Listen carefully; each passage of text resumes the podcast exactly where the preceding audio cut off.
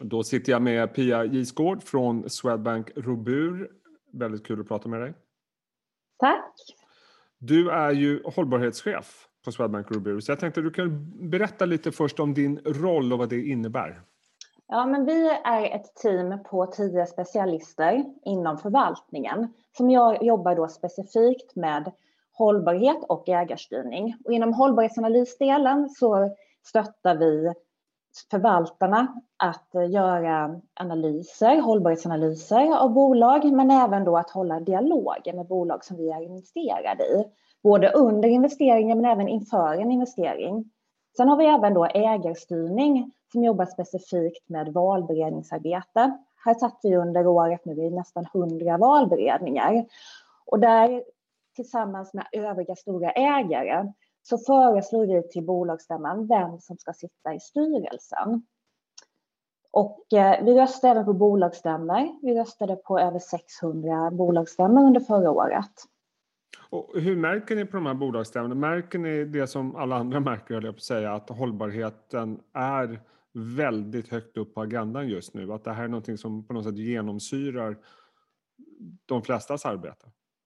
Ja, men definitivt. Mm. Hållbarhet när vi sitter och intervjuar styrelseledamöter, bara, både nuvarande styrelseledamöter men även potentiella nya styrelseledamöter, så är ju hållbarhet uppe på agendan i alla styrelser idag. Mm. Och samma sak ser man ju nu en trend på bolagsstämmor, att det kommer både från styrelsen och från bolaget själva förslag på nya eh, frågor kring hållbarhet, men också att det kommer väldigt mycket aktieägarförslag kring att bolag ska sätta hållbarhetsmål, framför allt nu då på klimatsidan. Och hur viktigt är det då, det kanske är en retorisk fråga för er investeringsprocess, hur, hur avgörande är den kanske till och med ibland när ni väljer vad ni ska investera i? Jag skulle säga att idag så gör ju inte en förvaltare tittar ju inte på den finansiella delen och hållbarhetsdelen, utan det här är ju en integrerad del av hållbarhetsprocessen för alla våra förvaltare. Och i och med att eh, man måste se ju till vilka hållbarhetsrisker som finns i ett bolag och hur man faktiskt hanterar dem, så är ju det en, en full integrerad del i varje förvaltnings eh, investeringsprocess idag. Och om man tittar, du pratar mycket om ägarstyrning och vi har ju mm. även det här med påverkande arbetet. Mm. Det pratas mycket, mycket om inkludering, exkludering. Mm. Det finns de förvaltare som jobbar mycket med exkludering och så finns det de förvaltare som tycker att nej, men vi kan vara med och påverka istället som, som ägare mm. i ett bolag som har, vad man ska säga, brister kanske någonstans på ESG. Hur resonerar ni kring det? Ja, men vi arbetar med, för integrering och hållbarhet arbetar vi med alla tre verktyg. Vi arbetar ju då med att välja in eller eh, då, eh, inkludera, vi exkluderar och vi påverkar. Och det har ju lite olika, det, det beror ju lite på situationen och hur man använder det. Men idag så har ju det blivit en hygienfaktor att man inte investerar i viss typ av verksamhet. Ja, men till exempel tobak eller kontroversiella vapen. Och att man väljer bort en viss produkt att investera i, det är ju det är tillbaka till ens bolags värdegrund. Vad står vi för? Vad är det vi vill investera i? Men samtidigt så har det ju en effekt i att det är stigmatiserande också. Om man går tillbaka 10-15 år så är det ingen så, så investerade de flesta i tobak. Men idag är det ju ingen som säger att, vi, att man investerar i tobak. Och på samma sätt är ju till exempel det fossila på väg nu. Det har ju varit en hel del diskussion efter att Bill Gates gick ut förra året och sa att vi kommer inte lösa klimatförändringarna genom att eh, avyttra de fossila bolagen. Ja, men jag vet liksom, jag kan hålla med honom till en viss del, men samtidigt så är ju det ett statement man gör. Vi vill inte investera i, vi väljer bort att investera i fossil verksamhet. Det blir en stigmatisering, det är ett statement. Och när det gäller på primärmarknaden, om man samtidigt då väljer att inte finansiera genom bonds en viss typ av verksamhet så kommer det ju innebära i förlängningen att kostnaden för kapital blir dyrare för det bolaget och kommer ju även påverka aktiekursen. Så jag tror att även att välja bort, att det har en påverkan. Samtidigt så är ju vi, när, det, när, när en situation uppkommer i, i ett bolag, så är ju inte vårt första alternativ att bara sälja av. Utan vi vill ju vara kvar, vi är långsiktiga ägare i de bolagen där vi har investerat. Och i och med det så vill ju vi vara med och påverka. Många bolag är ju en omställningsresa nu kring sitt hållbarhetsarbete och där vill vi i ett samarbete med dem se till att de gör den förflyttningen som behövs för att vi ska få ett lågfossilt samhälle. Och ett, ja, förlåt. ett aktuellt exempel nu har ju varit till exempel har ju varit Solutions 30 mm som eh, det har varit mycket i media där vi är en stor ägare och där har vi ju redan tidigare har ju vi haft en dialog med bolaget. Vi har en nära dialog med bolaget nu för att utreda vad det är som faktiskt har, har hänt. Och det man kan säga är ju att det, vi får olika budskap, dels från revisorer och dels ifrån, eh, Eh, ifrån bolaget. Men vi har en nära dialog, vi diskuterar och nu väntar vi på bolagsstämman som kommer i slutet av juni när man ska utse en ny, ny revisor och hoppas jag att vi kommer få ytterligare svar då. Så att i det, i det fallet och många andra så det, det ni vill signalera det är att det liksom, handlar inte om att bara sälja av så fort det kommer upp en dålig nyhet utan det måste utvärderas och påverkas och föras en dialog. Definitivt, definitivt. Vi är långsiktiga ägare. Vi vill fatta våra beslut på korrekta grunder och kan ju inte göra det utan att ha fakta på bordet. Eh, jag bad dig innan det här samtalet ta fram tre eh, punkter eller tre aktuella ämnen som du tycker är viktigt just nu vad mm. gäller mm. hållbarhet och ESG-arbetet. Och den första är Sustainable Finance. Mm. Beskriv det och hur ni ser på den delen. Ja, men det har nog inte undgått någon mm. att EU eh, e har ju börjat med en reglering kring hållbarhet och det har gått väldigt, väldigt snabbt. Den första delen trädde i kraft nu i början av året och eh, i samband med det så skulle man klassificera sina fonder som antingen mörkgröna, ljusgröna mm. eller då att man då inte eh, har ett hållbarhetsarbete då, en, då en annan kategori. Och en mörkgrön fond kan man förenklat säga att ja, men den har som målsättning att investera i hållbara investeringar medan då en ljusgrön främjar då hållbarhet i sin investeringsprocess. Och det man kan se här är att i Sverige så har vi kommit väldigt långt. Mm. Eh, Formellagens förening tittade här och tog in statistik och ser att ja, men 80 procent av fonderna i Sverige är ljusgröna eller mörkgröna. Och det är, jag har inte sett statistik från Europa än, men jag, jag, jag, jag känner mig säker på att eh, det är fler som är klassificerade som gröna i Sverige än i resten av Europa. Och nu har ju frågor kommit upp, det har stått en del uh, även om, kring det i media. Um, är det här greenwashing? Uh, men jag tror faktiskt inte det. Utan vi har kommit väldigt långt i Norden och i Sverige kring hållbarhet. Vi har arbetat med det här i väldigt många år. Vi har haft en lagstiftning i Sverige redan tidigare där vi har varit tvungna att, att eh, redogöra för hur vi arbetar och även följa upp då i årsberättelsen. Så eh, jag tror att eh, vi, jag tror att det här är korrekta siffror och jag tror inte att det är frågan om någon greenwashing från det svenska perspektivet. Och det känns väl snarare som att det här förstärks och att det kommer bli ännu mer fokus på vad som är, att det inte, man går ifrån det här med greenwashing som det kanske var tidigare i, i den här utvecklingen.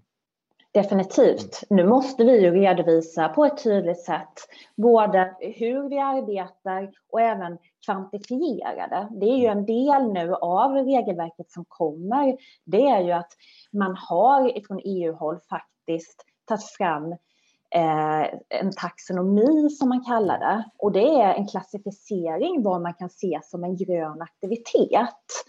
Och för att då för att då säga att en aktivitet är grön så måste man då ticka av vissa boxar där för, och sen redovisa på fondnivå hur stor del av fonden som då är taxonomigrön. Mycket kommer emellertid vara här eh, uppskattningar i början i och med att bolagen som vi investerar i, de kommer inte börja redovisa de här regler, enligt de här reglerna förrän 2023. Vi kommer börja redovisa redan 2022. Mm. Så att det är, ett, det är ett glapp här. Men som sagt, det har gått väldigt fort i lagstiftningen och allting kommer inte i rätt ordning. Men det är ju bråttom nu i eh, att bekämpa klimatförändringarna. Så man får börja och jobba med det man har helt enkelt. Men det, det ämnet, klimatfrågan, är ju mm. också ett extremt aktuellt ämne. Det är ju gigantiskt. Hur hanterar man det? Vi började redan 2019 och satte i slutet av 2019 så satte Swedbank Robur klimatmål. vi sa att vi ska vara i linje med Parisavtalets 1,5 graders mål 2025 och klimatneutrala 2040. Och eh, i slutet av förra året så gick vi också med ett nytt initiativ som heter Net Zero Asset Manager, vilket är ju ett, ett, ett samarbete där vi tillsammans med andra kapitalförvaltare sätter metoder och stöttar då bolag i deras omsättning för att, eller i deras omställning kring att vara till att bli klimatneutrala. Och nej, men det är ju verkligen uppe på agendan nu. Eh, USA gick ju med i Parisavtalet igen i år och eh, under hösten här så kommer ju även FN att hålla sitt 26 klimatmöte i Glasgow. Och det är ju mycket lobbying inför det. Eh, mycket uppmaningar till stater att sätta klimatmål. För det är ju inte bara bolag som ska sätta klimatmål utan det är ju på det är stater, det är kapitalförvaltare, det är ägare och även bolag. Så det här är ju någonting som man måste samarbeta kring. Sen eh, sista aktuella ämnet är biodiversitet, biologisk mm. mångfald. Mm. Eh, hur, ser du, hur tolkar ni det och eh, hur påverkar det ert arbete?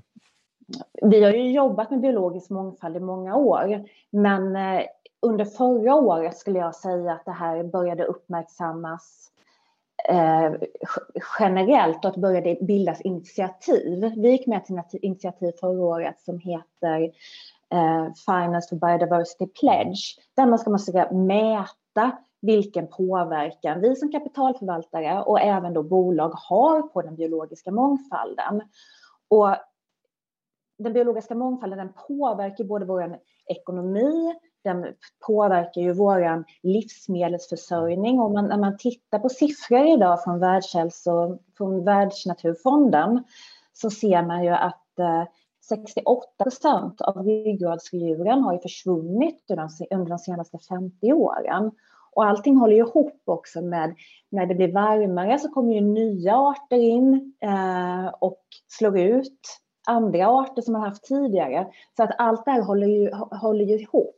Och för att säkra vår livs, vår livsmedelsförsörjning och säkra då också vår ekonomi så måste vi börja arbeta även med att säkra den biologiska mångfalden. Eh, avslutningsvis, eh, Pia, om man tittar på långsiktigheten i det här arbetet. Jag kan känna ibland, eh, eftersom det varit så väldigt mycket fokus på mm. Hållbarhet och ESG-frågor, så är det ganska många som börjar liksom det börjar kännas lite träigt, eh, det blir lite raljerande, det klagas på att det är mm. för mycket hållbarhetssnack. vad känner du inför det? För jag, alltså när jag pratar med förvaltare och pratar med människor i olika verksamheter så känns det som att marknaden, finansmarknaden nästan underskattar vad de här förändringarna kommer innebära. Håller du med om det? Både ja och nej skulle jag säga. Uh, och där tror jag, jag tror ju att som jag sa tidigare, jag tror att vi har kommit längre i Sverige och Norden jämfört med resten av, av världen när det gäller de här frågorna. Men självklart, hur hållbarhetsrisken man har i sin ver verksamhet. Jag tror inte att vi idag faktiskt kan prisa in det eh, i aktiekurserna. Ja, men till exempel, vad händer nu ifall det blir en, två grader varmare här inom de närmsta, år, inom de närmsta då, eh, 10-20 åren. Så att eh, hur det kommer påverka oss, nej, jag tror inte riktigt vi förstår än omfattningen av det. Men vi försöker ju, i alla fall vi på Robur jobbar ju med det här aktivt. Men, men kan det vara så att det, det eftersom det är så svårt att mäta de här effekterna så är det också svårt att som du säger, prisa in vad ska den här aktien vara värd om det här, det här händer. Och därför är det liksom helt enkelt svårt att ta investeringsbeslut. Definitivt. Mm. Men där får man ju också börja fundera på men vilka, vilka, eh, vilka bolag ligger i en riskzon också att bli en stranded asset? Eh, vilka, vilka verksamheter kommer inte eh, kunna om, ställa om eh, och också satsa på de som har börjat sin omställning? För man tittar på vissa bolag som har påbörjat sin elektrifiering, eh, som påbörjar att, eh, att eh, producera mm. lågfossilt eller till och med då fossilfritt. Det är den typen av verksamhet som man vill identifiera och supportera. Och även om de bolagen idag har ett högt koldioxidavtryck, för man tittar ju väldigt mycket på koldioxidavtrycken, eh, hos det enskilda bolaget så vill man ju ändå som nu supportera och vara med om den resan till den omställningen. Men samtidigt så måste man ju ha ett holistiskt perspektiv. För man kan inte bara titta på ett, ett bo, bolaget i sig, deras utsläpp, man måste titta på produkten, hela livskedjan, eh, både upstream och downstream. Eh, vad, vad sker i leverantörsleden? Eh, så att man inte friserar sina siffror genom att man lägger ut en viss del av den smutsiga då, verksamheten, att man outsourcar den och inte då räknar med den i sin rapportering. Jag vet att eh, du ville nämna ett konkret exempel och det var eh, ett domslut som kom mot eh, Shell om jag minns rätt. Precis. Varför var det här, ja, men det här, det här eh, var ju en dom nu som kom här under våren i Holland där faktiskt domstolen i Holland sa att Shell, de målen som man hade satt upp för att eh, dra ner sina koldioxidutsläpp, att de var för låga för att nå Parisavtalet. Så man sa till, man har sagt det att ni måste öka de här från 20 till 45 procent. Och det här är ju en stor vinst. Det är bland annat Greenpeace som har gått in med den här stämningsansökan. Det är, är ju en stor, en stor vinst mm. att man säger till ett bolag, det ni gör är faktiskt inte tillräckligt. Men sen i förlängningen så har man också börjat diskutera vad betyder det här? Man såg ju låsuts mot tobaksbolag tidigare där man faktiskt sa i USA och Kanada att tobaksbolagen skulle betala för de skador som hade uppkommit då i och med att man inte ansåg att man hade då informerat tillräckligt om skadorna kring tobak. Kommer det här i förlängningen också bli någonting gentemot då fossila bolag? Att eh, om man har tjänat pengar och har en vinst från någonting som då smutsar ner, ska samhället stå för det, de kostnaderna sen? Eller är det faktiskt bolagen som ska stå? Och det här är också någonting som jag tror är på väg att komma den typen av, eh, av stämningar mot bolag. Ja, en väldigt intressant framtid hur som helst och ett väldigt, väldigt viktigt ämne. Pia Isgård, det var väldigt kul att snacka med dig och eh, tack för att du tog dig tid och ha en fortsatt bra sommar. Tack och tack för att jag fick vara med.